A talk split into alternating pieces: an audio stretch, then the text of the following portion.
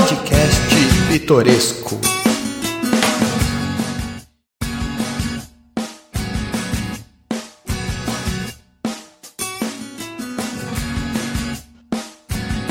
E está no ar mais uma edição do Podcast Pitoresco. Eu sou o Alexander Vieira. Eu sou o Thiago Abreu. E hoje, né, a gente viajou bastante o Brasil afora, né, Tiagão? A gente já, já foi por vários estados. Só que hoje é diferente. Hoje vamos para um outro país. Vamos saber da experiência de um brasileiro que foi morar, né? Por, vamos descobrir se é por um tempo ou se vai ficar de fato aí, pretende ficar lá mais vezes. Lá em Portugal, né? Foi lá para a Europa e aí vai contar um pouquinho da experiência dele, vai contar se teve algum perrengue, enfim, vamos descobrir aí algumas histórias de um brasileiro em Portugal. E para isso trouxemos o jornalista PSN, né, Paulo Sérgio Nunes, que vai falar para a gente basicamente tudo aí dessa vivência dele. Paulo, primeiramente agradecer muito você pela presença, por ter aceitado o convite, por né, abrir um pouquinho da sua vida aí para nós, esse desafio que você está vivendo. E mas para quem não te conhece, apresente-se para o nosso público. Muito obrigado novamente por ter aceitado, viu? Cara, imagina, é um prazer é todo meu. É... Boa tarde para mim, boa tarde noite aqui em Portugal, boa, boa tarde para vocês. É... é um prazer estar participando aqui da, do, do podcast Pitoresco. Meu nome é Paulo Sérgio Nunes, eu tenho 21 anos, sou natural de Rio Grande, sul do Rio Grande do Sul. É, eu tô em Portugal há pouco mais de seis meses e vim estudar ciência da comunicação voltado para a área de jornalismo, que é uma área que eu me identifico desde pequeno, é, desde guri, como a gente fala na minha terra. E, e, é uma área que eu já tive algumas oportunidades bem bacanas, tanto em termos de, de, de rádio como, é, como redator. É, algumas das experiências do futebol na veia, que, que foi por onde a gente se conhece, e, e pronto, foi, foi da onde a gente tem muita, uh, muita convivência, muita experiência. E o prazer é todo meu, espero conseguir contar todas as histórias, perrengues, que não são, não são poucas, é, aqui, aqui em Portugal. Já começando então, para a primeira pergunta, você já, né, já deixou claro qual foi o objetivo, foi estudar em Portugal. Quando que surgiu essa sua ideia, você pensou e falou, putz, eu quero ir, será que é válido? Sabe, como é que foi todo esse processo, desde o vou, que tal eu ir? Hum, vou pensar até de fato, olha, eu vou mesmo e é isso e vai ser dessa forma. Como é que foi todo esse planejamento? Cara, é, é, é, muito complexa essa história, assim. Eu venho, como eu disse, de uma cidade da região sul do Rio Grande do Sul, que fica longe de Porto Alegre, fica. Vamos dizer, não é um grande centro do, do estado. É, então eu me considero uma pessoa do interior e desde cedo eu coloquei na cabeça, assim, por um, um motivo de, de querer realmente sair de lá, que eu queria sair de lá, que eu queria estudar fora e a primeira ideia era fazer intercâmbio no Canadá. É, acabou não rolando por umas questões pessoais, questões financeiras. Isso eu teria a ideia de, de assim, que acaba, assim que começasse o ensino médio, fazer seis meses lá, depois voltar e concluir o ensino médio no Brasil.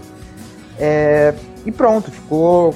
Quando acabou não rolando essa, essa oportunidade, ficou aquela pulguinha atrás da orelha. E, digamos, uma das, das coisas que eu considero uma espécie de falha em mim como, como profissional, enfim, é não falar inglês. Então, por essa questão, é, não falar inglês fluentemente nesse caso, é, por essa questão eu acabei tendo uma proximidade assim com a ideia de Portugal. É, Portugal tem um processo relativamente facilitado para brasileiros. É, eu não vou dizer que aqui que é um processo barato, não é, porque tanto a minha família pagou bastante como eu ralei bastante para conseguir financiar esse sonho que eu estou vivendo aqui. É, mas em termos de logística, o, o processo em si ele é, ele é, de certa forma facilitado. É, hoje eu estudo na Universidade do Porto, que é a segunda maior cidade do país, é a melhor universidade do país, uma das melhores da Europa e uma das melhores do mundo. É uma universidade realmente que tem uma logística, que tem uma estrutura surreal, assim, tem muita qualidade mesmo, isso é inegável. É, e e eu consegui entrar com, com a nota do Enem, que é uma facilidade muito grande. Fiz todo o processo pela internet. Só que lá do começo, assim, da ideia de planejar, quando eu ainda estava no penúltimo ano do ensino médio, quando eu coloquei na cabeça, poxa, pode ser uma oportunidade. É, como eu falei, não é um processo barato, mas na altura, na época, era, era mais barato do que foi quando eu realmente fui, é, quando eu vim, nesse caso, né? É, por uma questão de cotação do euro. Quando eu planejei as coisas, é, até para começar a juntar dinheiro, acho que a cotação do euro estava em 4,80, 5, um pouco menos até do que 4,80. Isso eu acredito que por volta de 2018. Uh, em 2019 eu terminei o ensino, o ensino médio, no final de 2019, no ensino, o, em 2020 eu me formei. E, e a, a, a, submissão da minha candidatura foi no começo do ano de 2020, antes da pandemia. Eu recebi a, a notícia de que eu tinha entrado na universidade antes da pandemia foi também toda uma angústia, digamos, é, de, de ficar preso, digamos, em casa, tendo a oportunidade de estar aqui, alguns colegas conseguiram chegar antes uh, e, e, conseguiram fazer o primeiro semestre, coisa que não foi meu caso, eu acabei ficando no Brasil é, parado, só cheguei aqui em janeiro, como eu já disse. É, então esse processo logístico foi muito complicado, cara, tipo, principalmente financeiro, porque quando eu vim para cá, quando eu comprei meus primeiros euros, a cotação estava em sete vezes é, uma vez e meia praticamente o que estava no começo do, do, planejamento. Então isso acabou complicando um pouco. É, eu tive que trabalhar bastante durante a época da pandemia, em trabalhos nada glamourosos, digamos assim, desde pinturas a obras, mudanças, todo e qualquer tipo de trabalho braçal. E, mas assim, eu acredito que tem, esse processo todo ele foi extremamente gratificante e foi um processo que hoje é, me ensinou muita coisa, que é, fez com que eu percebesse um pouco mais o valor das coisas, de uma forma geral, e não só o valor monetário, mas o valor é, da conquista de algumas coisas. Então eu acho que esse processo todo, mesmo que, digamos, é, relativamente recente, me moldou e me transformou muito rápido, assim, como pessoa. Eu sinto essa transformação muito grande é, tanto no pensamento como na visão das coisas, assim. É, eu acho que foi um processo muito importante para mim e que e fico feliz que tenha acontecido, porque realmente foi muito desgastante, mas é, me recompensou, digamos assim, com uma evolução num curto espaço de tempo muito grande. Você levou o pet aí pra, pra Portugal também? então, cara, eu, eu não quis parar a, a, a resposta pra, pra perguntar se estava atrapalhando, mas eu tô, eu tô cuidando aqui, eu tô de babá de pet de um, de um amigo e, e ele tá preso lá, tadinho. É, mas quer participar junto com a gente, né? Então tá latindo. E é sempre bem-vindo. Como é o nome dele? É Paquito o nome do pet. Paquito, seja bem-vindo ao nosso podcast pitoresco também. Dá pra perceber pelo barulho, né? Pequenininho, mas faz um barulho danado. Vai, vai. A gente ama cachorro aqui também, é sempre bem-vindo nas gravações, a gente sabe, né? A gente tá nesse mundo de pandemia, todo mundo em casa. Ô, Paulo, sabe o que me chamou a atenção? Que você falou que a sua entrada para uma das melhores universidades da Europa e do mundo foi através do Enem. Conta um pouco mais como que é esse processo, porque eu acho, né, tenho quase certeza de que pou, pouquíssima gente sabe, né, pouquíssimos estudantes brasileiros sabem que a nota do Enem talvez possa possibilitar a entrada, né, na Europa ou, ou em, em mais universidades pelo mundo afora. Cara, essa é uma ótima questão. Uh, eu, eu notei aqui que pouquíssimas pessoas sabem realmente de um, de um nível de escala Brasil, que é enorme, a gente sabe. É, tem muito brasileiro aqui, por essa questão da facilidade da língua, até da cultura, de certa forma. É, mas eu noto assim que é uma coisa muito polarizada na região sudeste, mais especificamente a região Rio-São Paulo, sabe? Tem a cada 10 brasileiros que tu vê na rua, oito são uh, oito se dividem entre Rio e São Paulo. De resto, assim, dos outros estados brasileiros, pouquíssimas pessoas. Então, é, para quem não sabe, é, diversas faculdades do mundo, não só aqui em Portugal, aceitam o Enem. Não tantas como a gente tem no Brasil, é óbvio. É, mas aqui em Portugal, algumas das melhores, como a Universidade do Porto, aceitam a nota do Enem. Cara, o processo ele é um pouco diferente do que, do que a gente tem no Brasil. No Brasil a gente tem um sistema unificado em que tu pega a tua nota e, e, e vê quais são as opções para o Brasil inteiro, uma espécie de, como eu disse, um sistema unificado de todas as universidades. Mas aqui não, aqui tu tem que ir atrás da universidade que tu quer entrar, que tu quer ingressar, aquela coisa bem de filme americano, assim, receber a carta de aprovação da universidade. Tu tem que saber a universidade que tu quer entrar. É, e aí tu entra em contato com eles, o processo é tudo feito pelo site, pelo menos foi assim na Universidade do Porto. É, quando eu me candidatei no começo de 2020, o processo ele requeria basicamente a nota do Enem, um passaporte, que é o teu nosso documento é, internacional nesse caso, Uh, e alguns outros documentos assim que, que são relativamente fáceis. Eu lembro que eu submeti um documento com a minha nota média do ensino médio, a nota aritmé a média aritmética básica do, das matérias uh, que eu cursei ao longo do ensino médio, é, algumas cartas de recomendação e o histórico escolar, uma coisa assim bem, bem elementar, digamos. E pronto, ele é um processo um pouco, um pouco mais caro. É, para submeter a tua candidatura, na época eu paguei 100 euros. Eu lembro que foi exatamente 500 reais. Então, logo que. A pandemia foi um fator muito complicado nessa questão da cotação. Porque antes da pandemia, acredito que no começo de fevereiro, que foi quando eu submeti, submeti a candidatura, o euro estava 5. E seis meses depois já estava 7, 7 e pouco, que foi quando é, eu comecei a me preparar para chegar aqui no final do ano de 2020. Uh, e, e, pronto, tive a felicidade de, de conseguir ser aprovado na primeira fase. Posso dizer que não é uma coisa impossível, não tenho, não tenho problema em dizer em relação a números, até porque foi uma informação que eu tentei tirar de todo e qualquer lugar e não consegui com ninguém. É, na época eu tirei, acredito que 680 é, como média geral do Enem, com todas as matérias mais redação, e eu consegui passar em, na quarta posição é, do concurso especial para estudante internacional, que é o concurso que, que aceita estudantes não, não portugueses. E, claro, tive alguma ajuda de algumas cartas de recomendação. Isso, assim, peguei todos os projetos, todas as iniciativas que eu tinha feito ao longo do ensino médio. Eu estudei num, numa, numa escola que promovia muito isso. Eu estudei no Instituto Federal de Educação, Ciência e Tecnologia do Rio Grande do Sul. Então, era, já é um, um ambiente em que eu estava muito suscetível e isso pesou positivamente assim demais.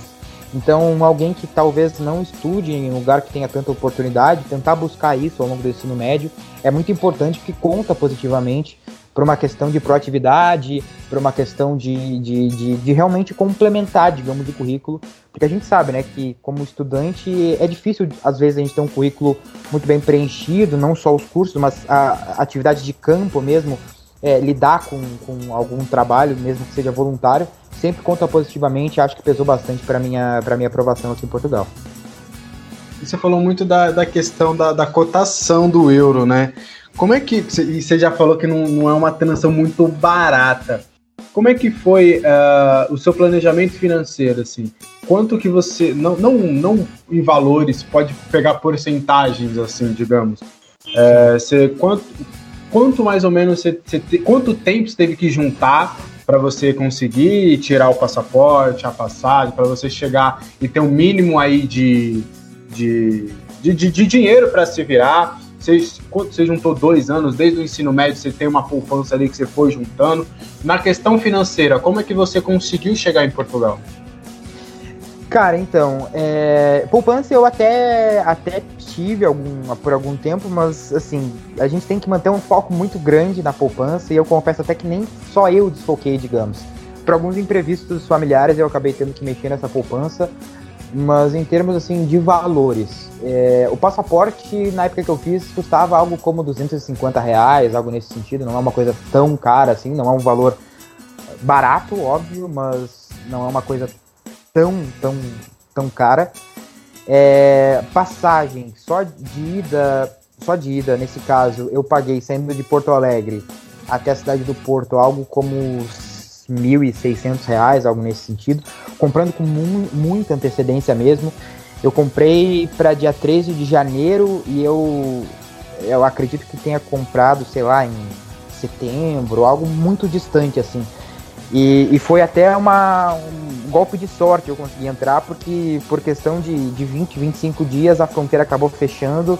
Eu tive até colegas que acabaram ficando presos no Brasil por uma questão é, dos números, que, que, na época em Portugal já estavam muito complicados e o Brasil também teve uma situação complicada basicamente desde o início da, da, da pandemia, e tem ainda hoje, é, é, é claro. Uh, e acabei por um golpe de sorte, digamos assim, que por mais que tenha sido sorte de conseguir entrar, eu fiquei confinado por 20 dias, preso, uh, em casa aqui, sem poder sair para basicamente nada, só para ir no mercado. É, e em termos de, de valores, cara, então, tipo, eu, eu basicamente, eu, eu não posso reclamar de forma nenhuma na minha vida no Brasil. Eu, eu claro, não tinha, não, não me considerava rico, digamos assim, é, mas comparado à situação que a gente tem no país, eu nunca passei fome, meus pais sempre conseguiram trabalhar e dar, dar condições para para mim, para o meu irmão. Então, eu tinha uma vida muito estável no Brasil. Mas quando eu decidi vir para cá, eu tive que abrir mão de bastante coisa, assim, é, principalmente em termos de, de, de, repensar alguns gastos que eu teria lá, algumas coisas nesse sentido. Eu economizei, de certa forma, bastante, assim, focando nesse objetivo. Deixei de sair com os amigos, deixei. Nada de algo, assim, extremamente grave, mas eu comecei a tentar me policiar um pouco mais. Até porque, como eu disse, eu trabalhei é, basicamente um ano, mesmo com uma formação técnica no instituto que também é bem reconhecido no Brasil, que é o IF. É, eu acabei por uma questão econômica mesmo da minha região, não conseguindo um emprego melhor e acabei tendo que partir para um emprego informal. E justamente isso me deu, como eu falei, já um, um senso assim de valor, de, de conquista diferente. Então acabei me policiando um pouco mais. Isso acho que ajudou um pouco até na minha uh, digamos, numa questão de maturidade mesmo, porque eu até 2020 eu tinha 20 anos em que eu não me preocupava muito com as minhas com, com dinheiro, sabe? Eu não tinha que ter essa preocupação de trabalhar é, para colocar comida na mesa, para conseguir ajudar minha família, que eu sei que é uma preocupação de muita gente. E, e pronto, tenho uma gratidão muito grande para minha família que conseguiu me dar essa estrutura. É, mas depois, é, com essa questão de Portugal, eu acabei percebendo assim que as coisas têm um valor diferente, que às vezes o dinheiro a gente tem que dar um pouco mais de valor, não gastar em coisas fúteis ou coisas que a gente acha que precisa, mas na verdade não precisa. E eu também acabei tendo que desapegar de alguns bens materiais no Brasil, que pronto, eu não ia mais usufruir é, estando no Brasil, como por exemplo, eu tinha um carro popular que, que, eu ganhei assim que fiz 18 anos, que eu também trabalhando é, em um dos projetos consegui, consegui com, a, com a bolsa que eu ganhava comprar mas tive que vender ele, tive mais algumas coisas assim de, de mais valor que eu acabei também vendendo para ajudar. E claro, o auxílio da, dos meus pais, que foi uma importância, assim, eles acabaram economizando muito também, de uma forma geral, em prol dessa, desse sonho que, que é vir estudar aqui fora. Maravilha. Eu, eu fui para a gente continuar nesse assunto da questão financeira, né? Que às vezes as pessoas pensam que que é, é, é, de fato né, um desafio, mas aquilo que você falou, você se planejou. Eu fui para Portugal no final de 2018, né? Eu peguei essa cotação do euro que você está falando, entre 4,60 e 4,80. E, e, o que eu percebi na questão do, do, do, custo de vida é que São Paulo, né, no, é, tem um custo de vida também bem caro, né? E ali naquela cotação, na época, hoje já não dá mais para falar isso, até que, por exemplo, não para turistar, mas pra, pelo menos é, no caso de se aventurar, em, enfim, arrumar um emprego ou um estudo, é, fosse possível, né? Hoje, hoje já se eu quisesse já, já viajar para Portugal, talvez não, não, não caberia aos cofres. Eu queria que você contasse, né, é, um pouco mais, você que está aí agora mais recente, né? Eu já, já peguei um, um pouco do passado. É, qual que é a, a, a, principal diferença, assim, que você vê, cara, aqui no, no Brasil, no, no custo, né, do salário mínimo, é, é, muito caro. E aqui, sei lá, com base no salário mínimo agora, né, que está em Portugal, é uma coisa que no custo-benefício ali no, na questão do, do X, né, é, é, um pouco mais barato no custo de vida. Porque eu percebi assim, bebidas, em tese, assim, na época que eu peguei lá, é, sei lá, com 89 centavos de euro se comprava um, um litrão de, de, de, cerveja, por exemplo. E se você fosse fazer Sim. a conversão naquela, naquela época que eu estava em 2018 lá em Portugal, era o quê? 5, 6 reais algo bem parecido com o que a gente tem aqui no, no, no Brasil, né? Até que um pouquinho mais caro. Mas também queria que você conseguisse relativizar, né? Porque agora você já pegou a época um pouquinho mais, mais cara aí do euro, da, da cotação, para re relativizar né, esse custo de vida que é viver numa cidade da Europa. Então, algumas coisas que eu, com a tua pergunta, já percebi que talvez tenha faltado, digamos, adicionar na, na pergunta anterior. Esse planejamento ele foi todo para chegar até aqui. É, eu tinha uma reserva de valores, caso alguma coisa não dê é, não desse certo, enfim, acabou dando, graças a Deus. É, mas eu cheguei já aqui com a certeza de que eu teria que trabalhar, que hoje é a minha realidade. É, eu, para deixar bem claro, conversando com alguns portugueses, até com alguns brasileiros que estão aqui há mais tempo, eu cheguei realmente no pior momento possível, é como o pessoal classifica.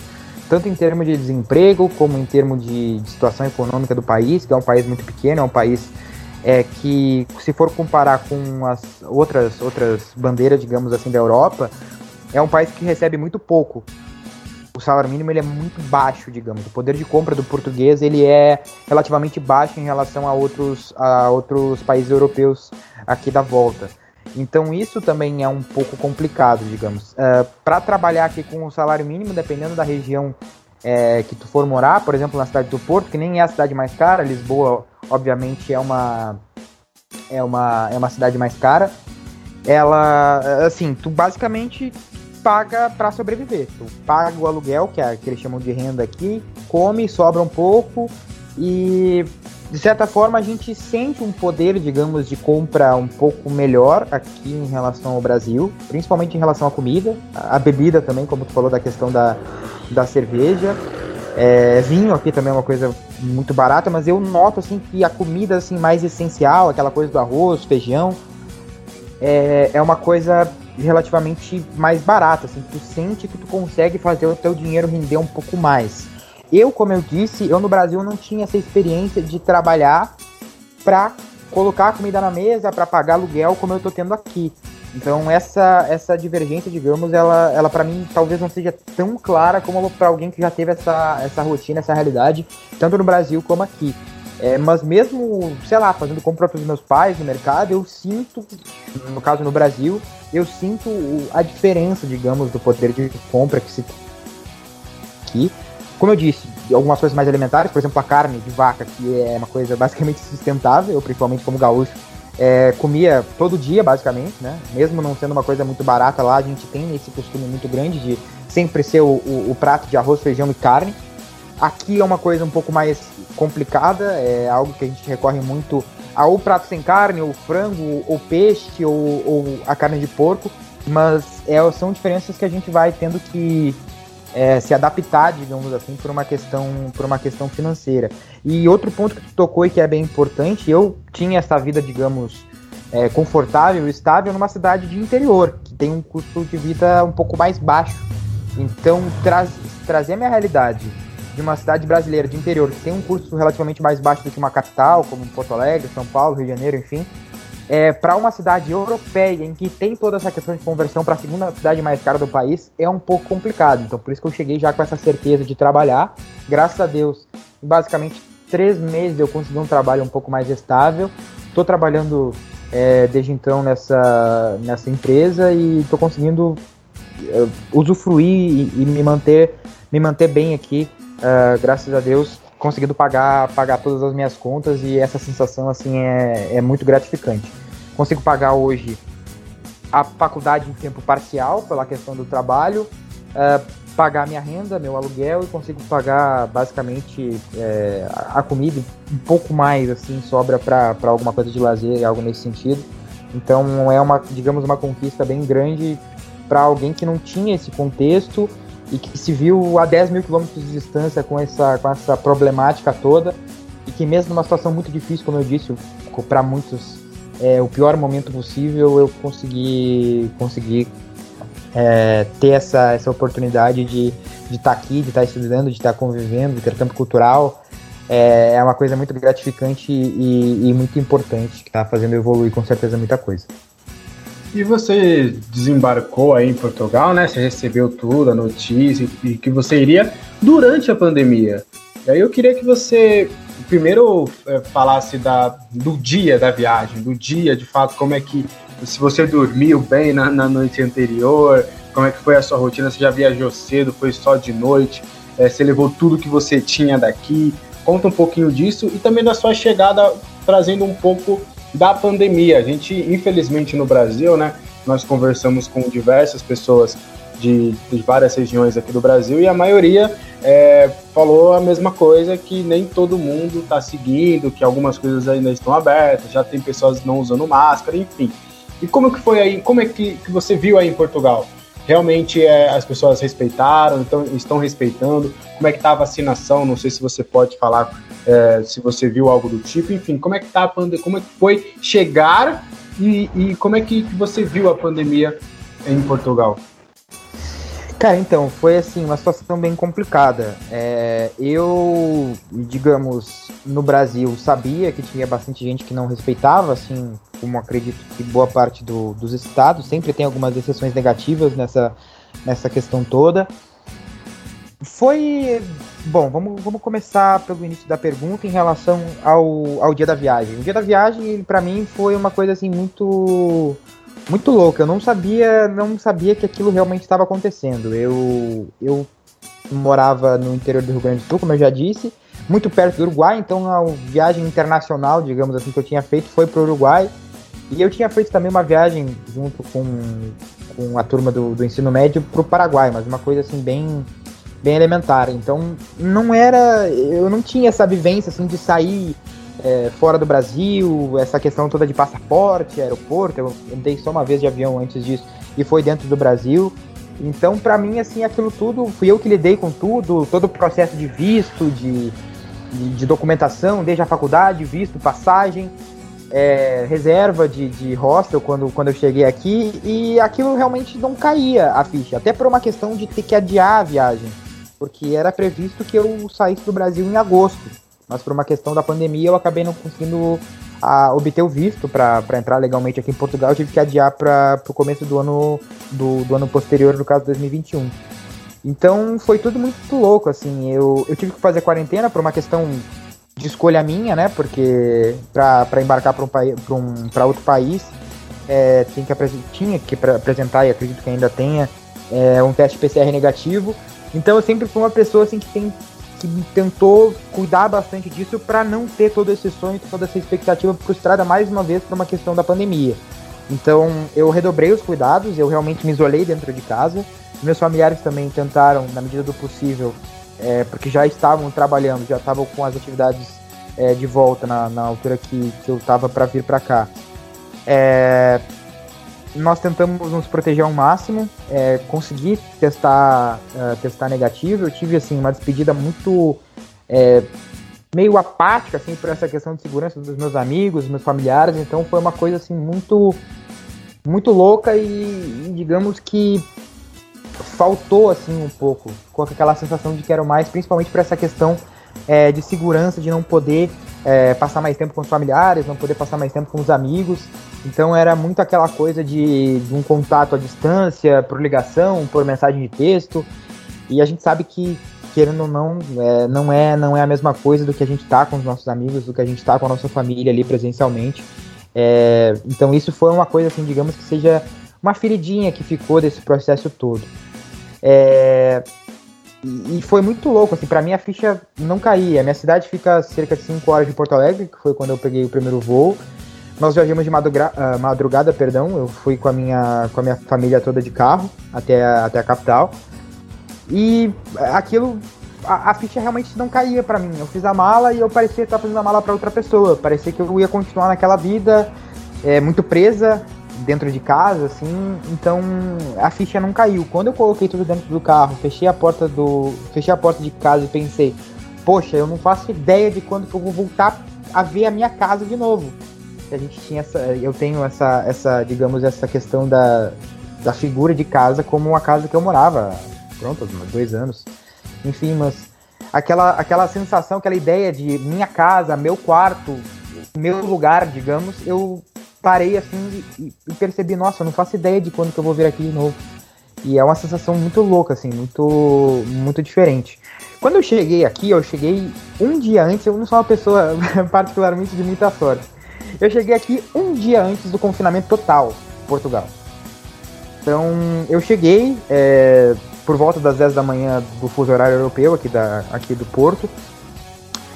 E eu vi uma cidade grande, que é uma coisa assim que era de certa forma diferente para mim, uma realidade diferente. Muita gente, muito turista, muita gente na rua, aquelas cenas de gente andando como se fosse carnaval, tipo, muito apertado, muita gente de, terno.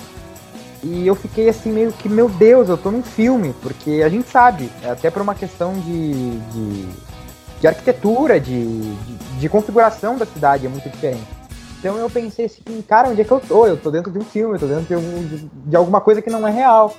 Então foi um processo assim de adaptação um pouco complicado, porque eu confesso que eu estou aqui há seis meses e tem muitos pontos turísticos que eu ainda não conheço. É, tem muitos lugares que eu ainda não fui, que eu não tive a oportunidade de ir por uma questão de falta de tempo e também a questão da pandemia. Então tem é uma vivência assim muito muito atípica, digamos, mas que também mesmo com essas limitações que com o tempo a gente sabe que vai passar, até porque Portugal já foi referência mundial, agora vive uma situação complicada, vive uma situação um pouco menos complicada do que já foi agora. É, mas com a vacinação cerca de 50%, se, se não me engano, do país todo vacinado aqui, em torno de 45, 50%, é uma perspectiva de melhorar, há uma perspectiva de melhorar dentro de mais seis meses, talvez um ano. Então é uma coisa assim, digamos que é uma curiosidade que eu ainda tenho, uma expectativa que eu ainda tenho de realmente conhecer a cidade como ela é. Porque eu passei boa parte do tempo que eu tô aqui com diversas restrições de horário, de circulação, de capacidade. Então, digamos que é uma experiência que eu não tive a sensação completa ainda de, de usufruir, de conhecer a cidade, conhecer a cultura, pessoas novas e, e enfim falou que foi de carro com a sua família. E onde vocês deixaram esse carro, já que todo mundo foi para Portugal? Fiquei curioso. Na verdade, eu vim sozinho, eu vim sozinho. Eles me levaram até o aeroporto e isso ah, foi uma coisa assim bem, bem complicada também. Parece cena de filme. É, é, é uma coisa. Aquela sensação. Tudo aquilo que eu falei daquela sensação da casa que eu, que eu, que eu relatei há pouco foi ainda mais complicado com a família, porque a partir do momento em que tu te coloca entre o guichê. E, e, tu saber que a partir do momento que tu passar daquela linha e virar à direita, no meu caso, tu não sabe mais quando que tu vai ver a tua família, aquelas pessoas que tu tá acostumado. Eu tinha convívio direto há 20 anos seguidos com eles. É, é uma sensação muito complicada também. É, eu confesso que me considerava uma pessoa, de certa forma, não tão apegada à minha família, mas ainda assim foi um processo muito, muito complicado, muito complicado. Até porque, pela própria questão do confinamento, apesar dos pesares, a gente se aproximou muito dentro da, da, da quarentena. E isso foi um processo assim que acabou pesando bastante, principalmente com meu irmão, que é uma pessoa que foi muito importante, é, que me incentivou desde sempre, que teve comigo, que me ajudou muito nos trabalhos que eu, que eu falei há pouco. É uma pessoa que, assim, hoje eu posso dizer que eu devo muito o fato de estar aqui a ela, ao trabalho dela, por livre e espontânea vontade, por querer que, desse, que meu sonho se concretizasse. Então, assim, foi bem desesperador, assim, foi, foi bem complicado esse processo todo. Mas a gente vai levando, é, um, é uma situação de adaptação. E, e, como eu disse, também foi uma sensação de, de, de crescimento. Dá para perceber, assim, que que eu evoluí, digamos, como pessoa e que eu me considero hoje uma pessoa um pouco mais completa, que já consegue ter uma visão um pouco mais à frente, que consegue ser mais racional, que consegue gerir melhor as coisas. Então, digamos que, que foi um processo bem, bem difícil, está sendo um processo, né? Só seis meses. Imagino que ainda muita coisa há de vir, mas eu considero assim que essa ausência da família tenha sido um fator muito importante para esse crescimento pessoal que eu, que eu já relatei. Com certeza. Gente, o Paulo comentou aqui no comecinho, né, que ele participou do Futebol na Veia e já aproveita aqui para vocês acessarem né, o fnvesports.com.br para vocês ficarem de tudo que acontece no esporte brasileiro e também no mundo, né? Notícias, dicas de apostas e tudo do mundo do futebol é na FNV Esportes a melhor jogada. A gente está comentando também sobre o cenário de pandemia e aí, para quem está aqui no Brasil, eu falo vocês pensam em ajudar o próximo. Se sim, doe para a Legião da Boa Vontade. A LBV é uma multinacional que está há mais de 70 anos no mercado, ajudando famílias carentes de todo o Brasil. Você pode doar qualquer valor no site www.lbv.org. Paulo, você comentou da pandemia, da questão da vacinação. Você chegou a conhecer já a universidade, como tá as suas aulas? Eu, eu, eu também, eu fiquei pouco tempo, eu fiquei é, de 12 a 13 dias, agora não me recordo. Eu fiquei num, num distrito próximo a Porto, né, em Vozela. Uma, é, dava uma hora, então cheguei a conhecer o estádio, não consegui comprar um ticket, né, infelizmente, sou, sou fã do esporte também e, e, e gosto do Porto, né, simpatizo com, com o clube português, Mas a questão da universidade, como estão as suas aulas? Está tudo sendo remoto? Você já chegou a conhecer? Conta um pouco pra gente sobre essa rotina. Então, em termos de faculdade, é um ponto bem, bem interessante também. Foi, digamos, um primeiro semestre um pouco. É, como é que eu posso dizer? Eu não, não sei se frustrante é, de certa forma, a palavra certa. Eu conheci sim a faculdade, tive algumas experiências, mas pela questão da pandemia foram pouquíssimas experiências presencialmente, assim. É, sair do nosso, da, da nossa zona de conforto, é, da nossa casa, para vir aqui, para tentar fazer uma situação melhor, por uma questão prioritária a, a questão do estudo, é, se cria uma expectativa muito grande. Como eu disse, já o fato da universidade ter todo o reconhecimento, toda a estrutura que tem, a expectativa ainda, ainda mais elevada. Eu, no, no último semestre, que já acabou, aqui o, o calendário escolar é um pouco diferente do Brasil, começa em setembro, termina em meados de janeiro, depois volta uh, entre fevereiro e termina agora no final de julho, enfim. Então eu já já tô de férias, consegui graças a Deus aprovação, graças a Deus e muito estudo, é, é, modéstia à parte, porque foi realmente um processo muito complicado. Consegui aprovação em todas as cadeiras, mas de certa forma assim ficou aquele resquício, aquela sensação de um gostinho de quero mais, porque dos seis meses que eu tive de aula, basicamente quatro, dois terços foram, foram online. Então isso acabou complicando um pouco a experiência, até de, de integração, por exemplo, na turma, é uma turma muito grande, tem é, cerca de e, 110 pessoas no, no, no meu curso. É, na, na turma de primeiro ano, então para ter esse relacionamento interpessoal com os colegas, com os professores, com a própria estrutura da universidade, foi de certa forma um pouco frustrante. Já na reta final, assim, pouco antes das provas finais, eu tive a oportunidade de fazer um, um ensino híbrido, uh, híbrido, perdão. Então, uma semana era aula presencial, na outra aula online, ia revezando uh, com as metades das turmas. Então, já deu, assim, para ter um gostinho é, do convívio, que é uma coisa que eu particularmente sinto muita falta, que eu não tenho esse, essa sensação de rotina acadêmica desde, desde os meados de 2019. Então eu, eu sinto muita falta, particularmente eu gosto bastante disso. E até por uma questão de estrutura, foi, foi um pouco frustrante por uma questão de diversos trabalhos que, eu, que nós tivemos que fazer, como produção de podcasts, é, de notícias de rádio, de notícias de TV. Foi tudo feito com o nosso próprio material por uma questão de não poder usar o equipamento da universidade. Então, estúdios de TV, de rádio, é, é, redações de, de, de, de, de telejornalismo e de, de, jornalismo escrito, por exemplo, mesmo que online, tendo essa estrutura disponível na faculdade toda fechada com a gente fazendo as coisas em casa. Então isso foi um pouco, de certa forma, frustrante. Foi muito bacana no pouco tempo que eu tive no final do semestre. É, e já deixou assim um pouco uma, uma sensação de quero mais para os próximos semestres que é, devem ser já 100% presenciais, se não o próximo de forma uh, integral, mas a partir com certeza da metade do ano que vem, acredito eu, espero que sim, é 100%, 100% presencial. E falando da língua, do idioma, né? É óbvio, é, é bem mais facilitado do que outras línguas, inclusive o espanhol, que também dá para entender, dá para entender muito do português de Portugal mas há diferenças, né? E há algumas assim até cômicas, engraçadas e tudo mais.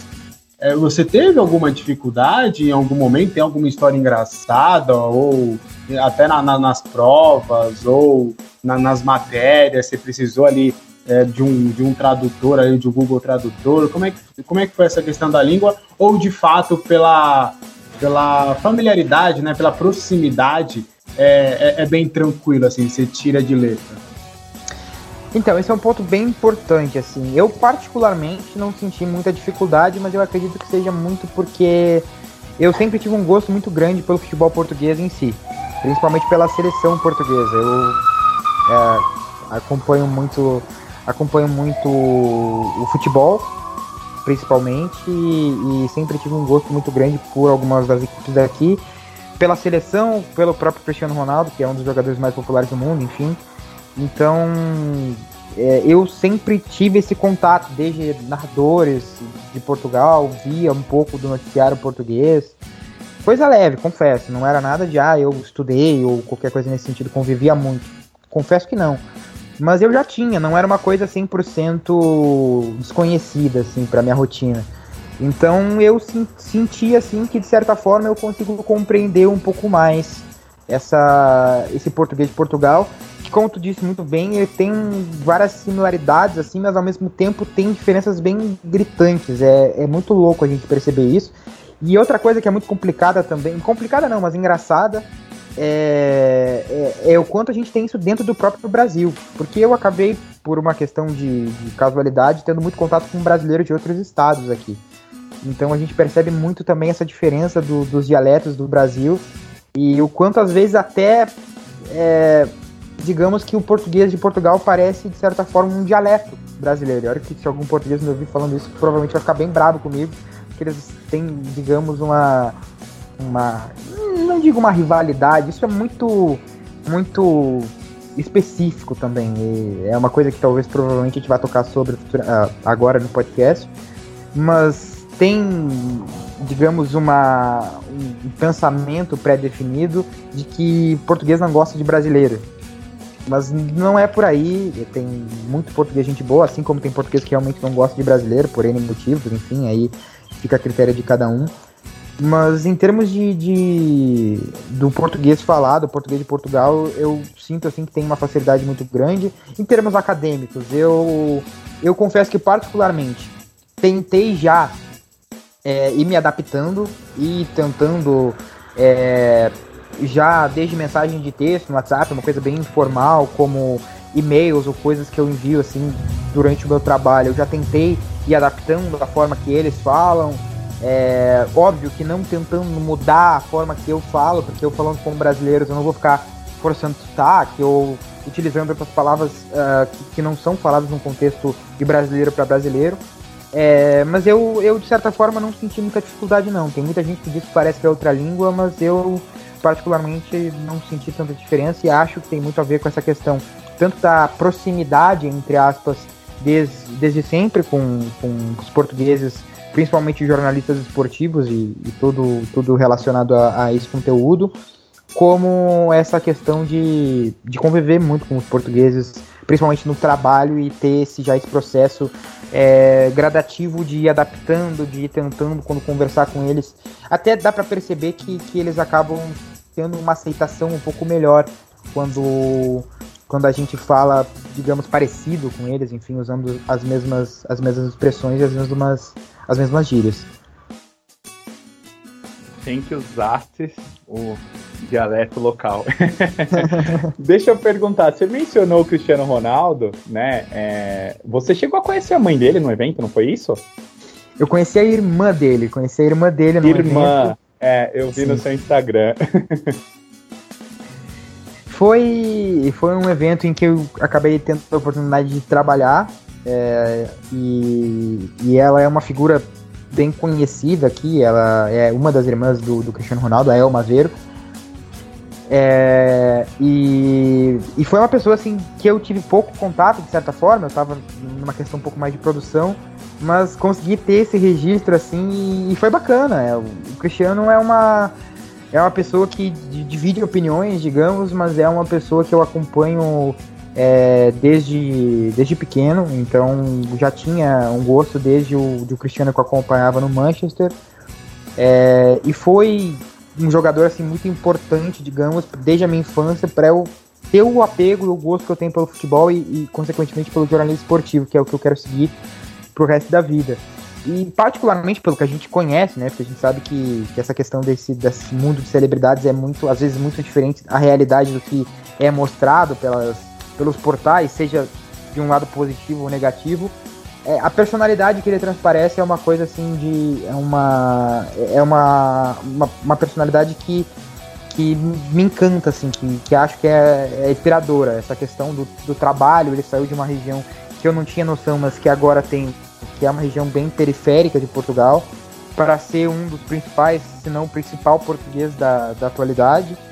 E, e acho que de, de todos os tempos, se não o maior, um dos maiores com certeza, personalidade em si. Então eu acho que essa história, assim, essa questão da força de vontade, do trabalho duro, de fazer por onde fazer as coisas acontecerem, sair de um centro talvez não tão privilegiado e não só usar do talento, e óbvio que eu não estou comparando aqui o talento do Cristiano Ronaldo com o meu nem com qualquer outra pessoa, mas de fazer essa questão do trabalho prevalecer e fazer as oportunidades surgirem. Então isso sempre foi uma coisa que me inspirou bastante, além, óbvio, de gostar muito da personalidade dele como jogador.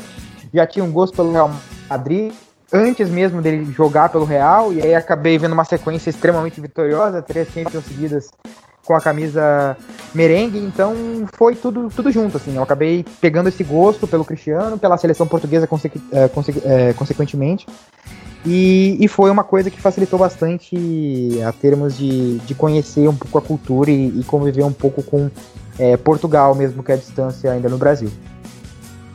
Aí o Cristiano Ronaldo é tratado como, como um rei, né? É um rei, mano. Ah, você falou até que é um personagem controverso, mas isso fica fora de Portugal. Em Portugal, realmente, ele, ele é 100%. O português ele tem muito orgulho de ter o Cristiano Ronaldo nascido no, no seu país, ou até dentro de Portugal realmente existe alguma divisão? Aí não tem conversa de Cristiano Ronaldo ou Messi? Não tem essa discussão? Então, uh, eu, eu tive a, a, a, experiência de entrevistar um ex-jogador português que disse que prefere o Messi. E, e isso é, é um pouco, digamos que, que, que controverso. Enfim, começando pela, pela primeira pergunta, eles são muito críticos aqui. É, eu tinha uma visão, digamos, por exemplo, no, no primeiro título da, da seleção portuguesa, é, que foi em 2016, Euro de 2016, enfim, a conquista sobre a França. O Cristiano, se a gente for analisar, digamos, o pensamento de um torcedor de fora, ou, por exemplo, de, de, um jornalista de fora, vê o Cristiano como uma figura principal, porque os gols que ele fez na fase de grupos, é, meio que gols derradeiros assim para Portugal conseguir passar, foi assim muito apertado e ele foi muito importante. Mas conversando com o português, ele vai dizer que o principal nome daquela conquista foi o Rui Patrício, foi o Pepe, que o Cristiano Ronaldo decepcionou. Então, eles são muito. Eles cobram muito. Mas de certa forma, assim, tu sai na rua e vê diversas crianças com a camisa dele, seja da Juventus, seja de Portugal, seja do Real Madrid, seja do Manchester United, até do esporte. Então, do esporte, então é, é, uma figura com certeza que tem uma idolatria muito grande, principalmente da, da, da criançada, assim. É, mas a gente ainda vê sim algumas, algumas contro, controvérsias, assim, algumas divisões em opiniões em relação a ele como, como jogador, principalmente na seleção nacional. Por mais que agora ele tenha atingido a marca de principal artilheiro junto com, com eu não confesso que eu não lembro o nome do jogador, se não me engano, defende a seleção de, de defendia a seleção de Israel. É, ele ainda tem assim uma cobrança muito grande. Acho que talvez até pelo fato de ter entregue, entregado muito por clubes, até pela própria seleção, tem uma cobrança muito grande. Mas é com certeza uma, uma figura extremamente idolatrada aqui, principalmente, como eu disse, pela criançada. Falando da universidade em si, me tira uma dúvida. Eu, eu vi pessoas saindo, né, com, com uma vestimenta típica. Vocês precisam utilizar um uniforme, né, ou uma roupa específica para entrar na universidade? Então, esse processo ele é bem, bem peculiar, assim. Esse, essa, essa farda, digamos, essa roupa específica, ela faz parte de uma espécie de iniciativa para calouros que é a praxe. É, basicamente, no Brasil, assim que a gente entra na faculdade, a gente tem aquela questão de ser recebido, os calouros, veteranos, enfim, mas normalmente é um processo que dura uma semana, muita festa, enfim, e depois começa, começa o ano letivo. Aqui é uma espécie de grupo, assim, a parte extracurricular, em que tem diversas, diversas uh, iniciativas, atividades para a integração de novos alunos, e, e o pessoal usa, usa a vestimenta da praxe, que é para quem é fã de Harry Potter, é basicamente a, a roupa que se utilizava nos filmes. É, as meninas usam uma saia longa, é, camisa social, gravata, blazer, enfim, é uma, uma roupa bem, bem, bem característica mesmo desse processo. Eu confesso que acabei não tendo a oportunidade de, de, de participar, até por uma questão tanto de tempo como da, da própria pandemia, as atividades foram é, temporariamente suspensas ou foram feitas de forma online, então acabou que eu não tive essa oportunidade, mas é, eu já ouvi muita gente falar bem, tem algumas pessoas que não gostam muito da, das atividades, enfim, então eu não, não tenho muito assim o que falar sobre. Mas é engraçado, é engraçado ver assim, nas oportunidades que eu tive de passar nas corredoras da faculdade, muita gente é, vestida normalmente, assim, calça jeans, camisa, camiseta, tênis, enfim, e as pessoas passando com aquela roupa super formal, assim, no meio das, das outras, é, é engraçado, é, é diferente. Mas confesso que, como eu disse, não sei falar muito sobre, até porque eu não tive oportunidade, e confesso que até muito interesse em, em participar por essa questão. Como eu disse, é um ano inteiro, então isso demanda um pouco mais de tempo e por isso eu acabei não tendo essa oportunidade de conhecer mais a, a prática, esse processo de, de recepção de, de calor. E no dia a dia do português? Eu sei que né, estamos em pandemia, você né, se cuidou muito e tem se cuidado aí muito. É, mas do que você viu ali da ida para a faculdade, em algum momento que você foi no mercado, em alguma coisa, o que, que você viu que é muito diferente que o português faz, assim? Que você olhou e falou, nossa, eu não acredito, nunca imaginei, ou alguns costumes diferentes. Tem alguma coisa desse tipo? Então, eu confesso que, que deve ter, mas que eh, eu já percebi, assim, até conversando com outros amigos, que a rotina, assim, como, pelo fato de conviver, digamos, bastante, entre aspas, na rua, pelo fato de eu moro numa região periférica da cidade do Porto, numa, numa cidadezinha chamada Vila Nova de Gaia. Então eu pego dois transportes públicos para chegar no trabalho para ir e mais dois para voltar. Então eu ando é, por necessidade relativamente bastante na rua, vejo, vejo bastante pessoas consequentemente. Então tem algumas coisas assim, uma coisa que eu posso dizer desde já é que a gente tem muito aquela coisa de ah, Europa é tudo perfeito, no Brasil é tudo ruim nem sempre é assim. Tem bastante coisa assim é que excede assim um pouco essa, essa esse conceito, essa concepção que a gente tem. Tem muito português mal-humorado, mal educado, uh, nem sempre a gente é bem atendido no mercado, no, na farmácia, enfim, nesses lugares mais cotidianos. É, tem muita desconfiança, sim, e eu posso dizer, até em defesa, digamos, dos portugueses, eu já tive alguns problemas em ambientes de trabalho com brasileiros, essa coisa de tentar estar sempre à frente, de até às vezes é, pronto, acabar passando a perna no outro. Então, tem, digamos, de uma forma geral, assim, não posso generalizar porque, porque eu conheço muito pouco e estou aqui há pouco tempo, mas com as pessoas que eu convivo tem essa, essa desconfiança, de certa forma. Tem muito brasileiro que vem para cá passar pouco tempo, acaba pensando, poxa, eu vou voltar pro Brasil, dane-se o que eu vou fazer aqui, eu vou fazer pronto. E tem muita gente séria também. Óbvio, já conheci diversos brasileiros que me ajudaram muito, muito, muito mesmo, assim como vários portugueses. Mas tem toda essa questão da desconfiança, é, tem algumas coisas assim que a gente percebe, eles, eles. É muito engraçado, assim, eles têm muito costume de beber. E beber, nesse caso, bebidas de álcool, assim. É, tu vai num restaurante almoçar e normalmente nesses restaurantes mais populares, tem muita gente que trabalha e tem aquele expediente, e a gente vê muita gente tomando refrigerante, suco, água, algum, alguma coisa nesse sentido. Mas não, eles mesmo voltando pro trabalho, sei lá, 30 minutos depois, eles tomam uma taça de vinho ou uma cerveja. Então tem essa, esse costume muito grande, eles são pessoas muito apegadas a, a, a rotinas. É, tá sempre indo tomar o café no mesmo café, sempre ir buscar o jornal na mesma banca de jornal, sempre almoçar no mesmo restaurante, sempre, enfim. Então é, é uma são pessoas muito apegadas à rotina e isso é um pouco um pouco diferente, assim, digamos, do que eu tinha no contexto é, antigo, digamos, da minha cidade, da minha vivência do Brasil. É, mas enfim, assim, não é nada de muito, muito diferente. Acredito, inclusive, que tem várias semelhanças, assim, a adaptação eu acho que a única diferença, que é uma coisa que o pessoal já disse, é o seguinte: é, os portugueses eles são um pouco restapeados, assim. É, eles são um pouco mais, às vezes até um pouco mais fechados, não só com os brasileiros, mas até entre si. É, mas são pessoas assim que a partir do momento que tu conquista elas, são pessoas que estão sempre contigo. Eu posso falar para alguns vizinhos, alguns colegas também que, que eu já tive um pouco mais de contato. E, e, são pessoas espetaculares, assim. São pessoas que têm muita assim, identificação com o Brasil, são pessoas que consomem. O, o, português em si ele consome muito a cultura brasileira. É uma coisa até meio engraçada, novela, é, música. Nossa, música tem muita música brasileira em tudo que é lugar. O primeiro dia que eu saí aqui para ir no shopping, antes do, do confinamento, fui ao shopping para almoçar assim que eu tinha chegado do voo enfim, eu já cheguei escutando Barões da Pisadinha. Eu fiquei, meu Deus, onde é que eu tô? Eu não tô em Portugal. Oh, que maravilha!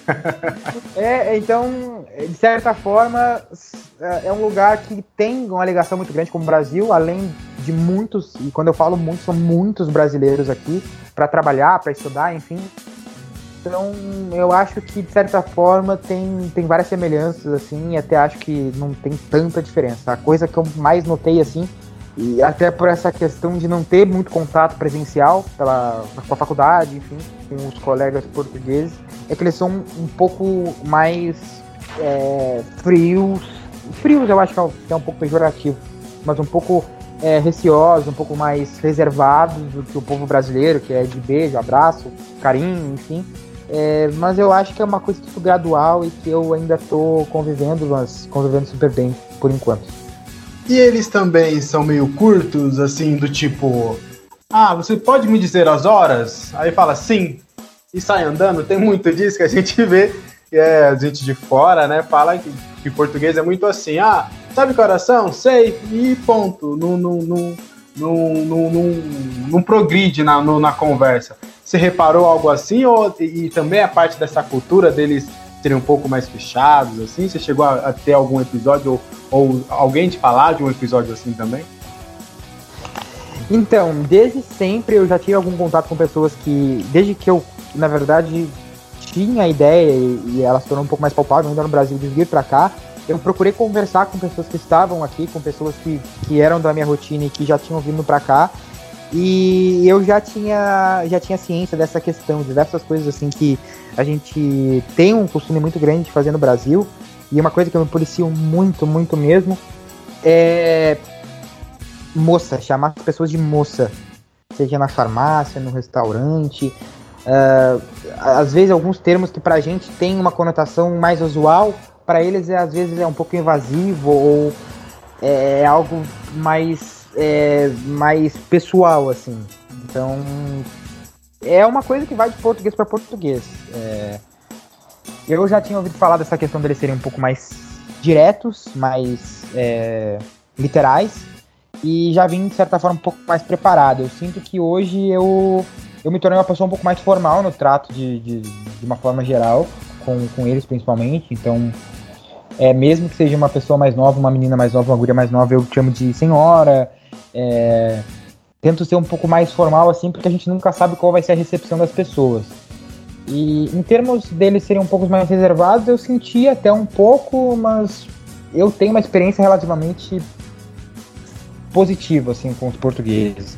Tem um outro, é, e eu tô sendo extremamente sincero aqui, é, teve um outro problema assim tanto com, com de trabalho, alguma coisa nesse sentido, mas são casos isolados. Não pode generalizar com a questão da, da, da nacionalidade em si, da cultura deles em si. É, e como eu disse, são pessoas que quando criam um vínculo, um laço contigo, são pessoas extremamente fiéis, são pessoas extremamente é, leais e que estão sempre tentando ajudar, sempre tentando agradar de uma forma, de outra. E isso, isso é muito bacana, isso é muito acolhedor. Para como eu disse, vindo para cá sozinho, a distância da família. É, é uma coisa assim que, que ajuda bastante. E óbvio com também é, diversos brasileiros que fazem o mesmo. Eu falei de alguns casos de brasileiros que, que não procederam tão bem comigo com outras histórias que eu já ouvi, mas também tem diversos brasileiros aqui que me ajudam, colegas, amigos, enfim, que, que são extremamente importantes nessa, nessa vivência, nessa rotina um pouco mais é, distante da, do que eu tinha como, como rotina há um tempo atrás. Como está sendo o verão português, o verão europeu?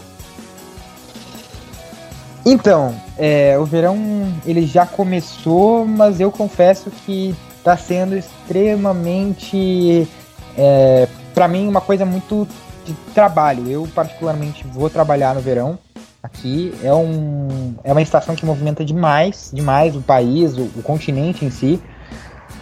É, mas eu ainda confesso que eu não tive essa experiência de vivenciar o verão, tanto por uma questão pessoal da, da, da rotina de trabalho mesmo, por ter aceito um, um convite para uma proposta para trabalhar no verão, não abrir mão dessa, dessas férias, digamos, para ir trabalhar. É, como pela questão da pandemia, que também, como eu falei, ela, ela restringe muito as vivências, não só esse começo de verão, como tanto a questão de vida noturna, como a questão de, de sair, de pontos turísticos, é, vivência assim de turista mesmo, eu acabei tendo uma forma bem light assim, pela questão da pandemia. Mas eu acredito, pelo que todo mundo conta, brasileiros, portugueses, que eu já conversei que estão aqui há mais tempo, que é uma coisa surreal, assim, que, que movimenta tanto quanto no Brasil, óbvio que com, com algumas diferenças, tanto culturais como de, de contexto mesmo, é, às vezes por uma ausência de praia ou, ou, ou, enfim, mas tem um movimento muito grande e eu confesso que tenho bastante expectativa nisso. São duas coisas assim que eu queria bastante conhecer de verdade, sem essa essa restrição de pandemia, eu acho que aqui tá chovendo molhado porque todo mundo no mundo deve estar com essa sensação de saudade do que, do que passou, da, de um normal, de uma realidade que a gente. Ou tinha. deveria, né? Ou, ou deveria, exato. É, mas é uma situação assim que tanto essa questão do verão como a questão dos estádios. Eu queria muito, muito, muito conhecer o, o, o estádio do Porto, do, do Sporting, do, do Benfica e os outros também, diversos estádios menores, mas tem um charme, que tem, que tem toda uma, uma experiência é, é, que deve ser única. Então, são expectativas que eu tenho ainda e que eu ainda não consegui suprir e conhecer de fato. Outra coisa também que eu estava conversando com alguns amigos que estão lá é a proximidade com a Espanha. Eu tenho muita, muita, muita vontade de conhecer. E é, acabei não tendo oportunidade por questão de trabalho, e até porque recentemente eu acabei tendo Covid, então passei algum tempo é, em casa e, e, não consegui aproveitar, digamos assim, as férias. E, mas é uma coisa que é facilitada e que eu tenho muita expectativa e espero que possa, o mais breve possível, ser uma experiência realmente, como eu disse, normal. Com com o, Covid já não sendo mais o, o problema é, sanitário que é hoje no mundo inteiro. Para fechar, vamos uma sequência pequena de perguntas. Primeiro, como é que foi a relação ao trabalho, né? Você falou que foi só no terceiro mês que você conseguiu um trabalho mais sólido. E como é que foi antes disso? Como é que foi esse processo? É, aqui a gente tem né, a carteira de trabalho assinada como é que funciona aí, é CLT, é freelance, do, do jeito que a gente fala aqui, só para o pessoal também entender. E para fechar, até quanto tempo você vai ficar aí em relação ao estudo? Se você pretende terminar é, a, fa a, faculdade, fazer uma pós e retornar, ou só terminar realmente a faculdade? Quais são os seus planos também para o futuro? Bom, em relação à questão do trabalho, eu confesso que eu tenho uma formação de ensino médio técnico na área de eletrotécnica, que era, na verdade, não era uma vontade minha, mas pela questão da qualidade da, da instituição, por uma questão de contexto mesmo, eu acabei cursando e terminando o, o curso. Eu procurei trabalho nesse sentido, acabei não tendo muitas oportunidades, até porque quando eu cheguei estava tudo fechado, literalmente fechado. Então as pessoas que já tinham emprego estavam em casa de quarentena ou estavam fazendo teletrabalho que é trabalho à distância, enfim, é, tem alguns termos que são óbvios, mas que, que, que são falados de forma diferente aqui e aí. É, então o mercado estava extremamente fechado assim quando eu cheguei. Eu confesso que assim que eu coloquei na cabeça desde o princípio que eu não poderia ter muito é, não poderia ter muito poder de escolha, sabe? Até por uma questão óbvia financeira. Então eu, dentro da própria quarentena, é, seguindo todas as questões de segurança, óbvio, é, fiz um curso de barbearia, que é uma área que eu também tinha algum gosto, enfim. É, trabalhei durante um mês e meio, inclusive consegui emprego ainda no Brasil, como numa barbearia. Cheguei aqui, ela estava fechada, depois de um mês e meio, eu acho que ela foi abrir, eu comecei a trabalhar. Eu trabalhei um mês 10, 15 dias, vi que o retorno financeiro não era tão bom, não ia, não ia me ajudar, é, até por uma questão de, de relação custo-benefício, até pela, pela, pelas horas que eu trabalhava, enfim.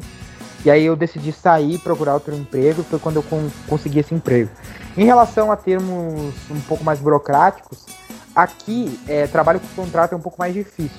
São duas opções. São um, um trabalhador independente, que é um autônomo aí no Brasil, em que tu emite os recibos verdes, que eles chamam aqui, tu tem todo um vínculo com, com, a, com as finanças, que é o órgão que regulamenta essa questão de trabalho, as finanças da segurança social. Então tu tem esse vínculo, mas ainda assim é uma coisa um pouco mais independente. Tu presta um serviço tu, às vezes tu recebe algo fixo, às vezes é uma coisa comissionada, que é um pouco mais complicado, principalmente para o contexto atual de, de, uma situação econômica bem complicada para eles e no mundo inteiro, enfim. É, e eu confesso que o meu trabalho hoje ele não é de contrato, então ele é estável até ali. Ele é muito mais estável do que diversos que eu já que eu já tive a procurar e que eu, que eu tive a oportunidade de, talvez de fazer entrevista, de, de conhecer pessoas que estão em outros trabalhos. É, mas ainda assim não é aquela coisa que a gente tem no Brasil, da carteira assinada e tal. Então, de certa forma, algo mais comum, digamos. Muitos portugueses em si não têm um contrato aqui. Então é uma coisa que. que e mais uma vez dizendo, isso no meu contexto, né? Não estou generalizando, até porque não conheço, não conheço outras pessoas e outras cidades, enfim, não sei a realidade desse sentido. Mas em termos da minha realidade, eu conheço vários portugueses que não têm um contrato. E isso então é uma coisa um pouco mais difícil aqui, um mercado um pouco mais fechado. Eu hoje trabalho na, na área de comunicação, não exatamente com jornalismo, mas já prestei alguns serviços como de assessoria de imprensa, enfim. É até um pouco mais voltado para a área de divulgação de marcas. Eu trabalho hoje numa agência de comunicação. É, trabalho um pouco com moda também. É uma coisa que foge assim, um pouco, digamos, do que eu vim para cá estudar. Já fazia no Brasil, que tem viés muito mais esportivo. Mas é também uma área que eu tô gostando de trabalhar, tô, tô aprendendo bastante coisa também. Eu acho que essa, essa interdisciplinaridade é, ajuda também na, na, no currículo, enfim, na, na, nessa questão toda. E em termos de planejamento, é, eu confesso que Portugal, e, e, isso é uma frase bem batida entre os brasileiros daqui, Portugal é a porta de entrada para a Europa. É, Portugal é um país, hoje eu estava vendo uma matéria, é o quarto país mais seguro do mundo. Uh, é um país que, que me recebeu muito bem, não tenho nada do que reclamar de uma forma geral. É, e é um país que tem toda a similaridade com o Brasil, mas eu confesso que hoje, até por pretender seguir nessa área do, do jornalismo esportivo, enfim, do, do, do, futebol propriamente dito, eu, eu confesso que eu tenho uma vontade de terminar o curso aqui, é, tentar fazer um, um intercâmbio linguístico, tentar ir para um, algum outro grande centro, Espanha, Inglaterra, Itália, talvez a França, que é um centro de futebol que está crescendo bastante. Aprender novas, novos idiomas e, e pronto para continuar evoluindo assim. Eu estou hoje muito perto de uma faculdade que é referência no futebol, é, que é a faculdade a Universidade do Porto. Ela forma diversos técnicos aí e tem muitos ex-alunos formados que estão hoje na comissão, por exemplo, do Abel Ferreira, tiveram na comissão do Atlético Paranaense, do, do técnico português, que eu confesso que não, não sei o nome, que está comandando o Atlético Paranaense. Então, é um centro assim que tem uma oportunidade muito grande, muito grande em termos de futebol, que é uma coisa que eu confesso que me chama atenção, entender um pouco mais do jogo. Então eu tenho esse, esse dilema ainda. Terminar o curso e talvez tentar alguma coisa no, na faculdade de desporto, que é o faculdade esportiva daqui, como eles chamam, desporto, ou sair do país e focar e voltar direto para essa área do jornalismo mesmo, da comunicação mesmo. Então é algo que eu ainda tenho um pouco mais para lapidar, para pensar. Estou recém no, primeiro, no primeiro semestre do curso, mas é um, são duas ideias assim que nesse momento são as que mais brilham assim na minha na minha mente. São quem sabe até conseguir as duas. Eu confesso que, que acho que sou uma pessoa nova, enfim. Por mais que o curso vai demorar um pouquinho mais, por essa questão de condicionar o, o trabalho com o estudo. O curso a princípio vai durar de cerca, cerca de 5 a 6 anos, ao invés de 3, como é no Brasil como é normalmente aqui também. É, pronto, eu vou, vou ver como é que as coisas vão evoluindo. Eu tenho vontade sim de me especializar, de conhecer outros lugares e talvez voltar para o Brasil, quem sabe. É, a gente, quando começa a, gostar do jornalismo esportivo, tem muitos sonhos, assim, ah, trabalhar em tal, tal veículo, tal, tal emissora. Eu confesso que eu não tenho muito essa questão. É, eu tenho um pouco mais de vontade de estar nos eventos. Uh, acho que é unanimidade para todo mundo que trabalha com, com, com, essa área, vocês podem dizer, podem concordar. Tá numa Copa do Mundo, tá numa final de Champions, tá numa final de Libertadores, enfim, uma Olimpíada que tá rolando agora em Tóquio. Então, e a gente sabe também que a comunicação ela tá mudando muito. A gente, o que a gente está fazendo aqui de certa forma é, é consoante a isso que eu estou dizendo, é uma comunicação um pouco mais desveiculada é, com, a redundância, com a redundância do termo, uma coisa muito mais online, que transcende os meios tradicionais de rádio, TV, internet, que enfim é um pouco mais recente. Uh, então, confesso assim, tem inúmeras possibilidades ainda e que eu me vejo com essas duas que eu mencionei há pouco é, brilhando mais, mas que eu confesso que também estou aberto a outras possibilidades, as outras outras oportunidades que, que venham a surgir nesse percurso. Tiagão, suas considerações finais ou sua última pergunta, mas legal, né? Um ótimo papo, bem, bem interessante. Com certeza. Eu espero que muitos estudantes escutem, né, esse nosso podcast, não, não os outros episódios, mas é, não que não possam escutar os demais, mas assim, muita gente de fato não sabe. Com a nota do Enem, é possível você ter ali uma porta de entrada para grandes universidades é, no mundo europeu, enfim. Então, agradecer demais o PSN por ter compartilhado todo esse conhecimento com a gente, ter falado bastante do dia a dia, como está saindo dele.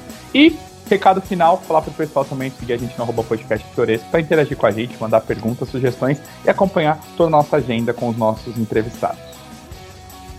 Paulo, PSN, muito obrigado novamente por ter aceitado o convite, foi muito legal saber dessa sua vivência, dessa sua experiência. É, tiramos algumas dúvidas bem legais.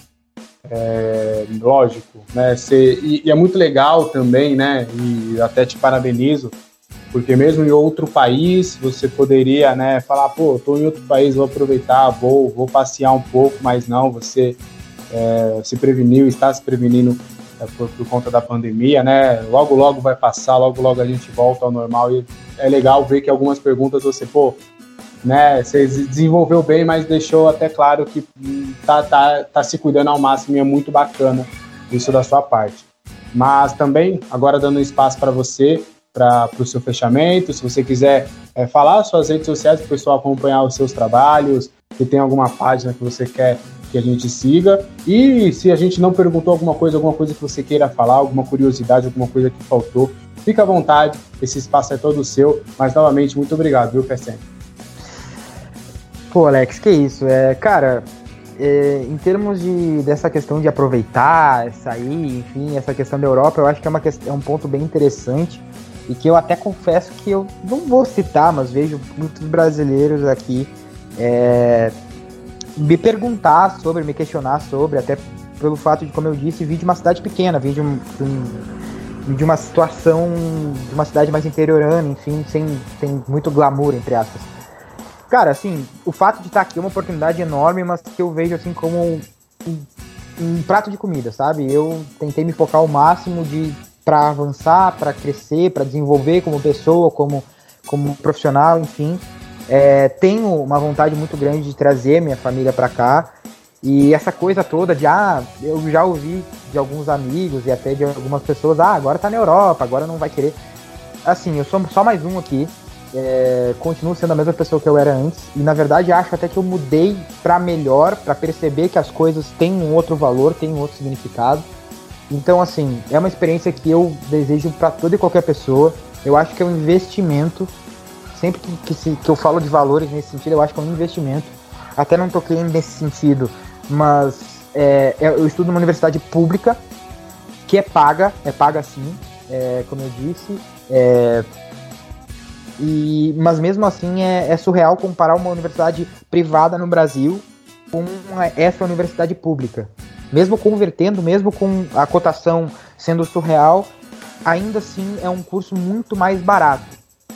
É, é uma oportunidade única, é uma oportunidade que eu, é, para quem está nos ouvindo, para quem vai nos ouvir, é, quem, quem puder é, vir para cá ou para outro país, enfim, para outra realidade, para outra faculdade, eu indico 100%. Às vezes vale a pena abrir mão de uma viagem ou de um bem material na nossa, na nossa realidade. Confesso que é difícil. É, esse negócio de sair da zona de conforto, todo mundo fala como se fosse uma coisa extremamente fácil. Não é. É doloroso. É, é uma coisa que te incomoda, que tira o teu sono. Requer muita energia de todas as formas é, cansa psicológica e fisicamente demais, mas é uma coisa assim extremamente é, compensatória, assim, é demais sabe? levantar assim e perceber que tu tá evoluindo, que tu tá crescendo de pouquinho em pouquinho, de degrau em degrau. É, queria agradecer vocês, não só pelo convite, mas pela, pela oportunidade, por todas as vivências que a gente teve é, no Futebol na V, que hoje é FNV Esportes. Foi também um lugar que me ensinou muito do que eu sei hoje sobre jornalismo. É, inclusive, quem tiver oportunidade e interesse, que entre em contato com vocês, porque é uma experiência realmente muito legal. É com muita pena que hoje eu trabalho no jornalismo esportivo menos do que eu gostaria, do que eu trabalhava antes, por uma questão óbvia de trabalho e pronto, de fuso, enfim, de, de, de mudança de rotina. Mas queria me colocar à disposição, qualquer pessoa que, que teve aqui, que, que tem interesse, ou pode me chamar nas redes sociais, enfim, no WhatsApp, ou é, se quiserem pedir para vocês, o WhatsApp ou pela conta do, do, do podcast, enfim, me coloco plenamente à disposição para ajudar, para tentar talvez esclarecer uma dúvida ou outra. Tem toda a questão do fuso, tem toda a questão da rotina, às vezes eu posso demorar um pouquinho mais para responder, mas é, é, muito. É uma experiência que eu gostaria, sinceramente, que o máximo, o máximo, o maior número de pessoas pudessem usufruir, porque realmente é muito gratificante, profissional e, e pessoalmente é, é, é uma coisa assim que que eu acho que, que quem oportunidade de fazer esse investimento, que é o, a minha concepção sobre isso, é, deveria fazer. Porque talvez não seja. É, não, não é por ah, dizer, ah, eu tô na Europa, ou ah, eu tô numa universidade que é uma das melhores do mundo, mas até por crescer pessoalmente, por ver as coisas de outra forma, por outra perspectiva. Eu acho que isso é muito importante e, e dentro da possibilidade das pessoas se uh, caso venham a poder é, ter essa oportunidade, eu recomendaria ao máximo. É, minhas redes sociais, a, a Paulo SNNS no Insta, no, no Twitter. Fico à disposição 100% é, de qualquer pessoa que queira tirar alguma dúvida em relação à documentação, em relação ao processo, a como é a realidade, alguma coisa que eu talvez não tenha, não tenha falado aqui. Mas é um prazerzão ter, poder compartilhar essas, essas experiências com vocês e fico aberto a, a novos convites para tratar sobre qualquer todo e qualquer assunto, porque estar tá falando com vocês, estar tá, tá na resenha com vocês é sempre muito bom para mim. E espero que tenha ajudado e, e respondido tudo que, tudo que foi proposto. É isso, estamos encerrando mais um episódio do Podcast Pitoresco. Lembrando, vá lá no nosso Instagram, arroba Podcast Pitoresco, para ficar por dentro de tudo que acontece aqui nos bastidores. Eu sou o Alexandre Vieira, até a próxima, falou, fui!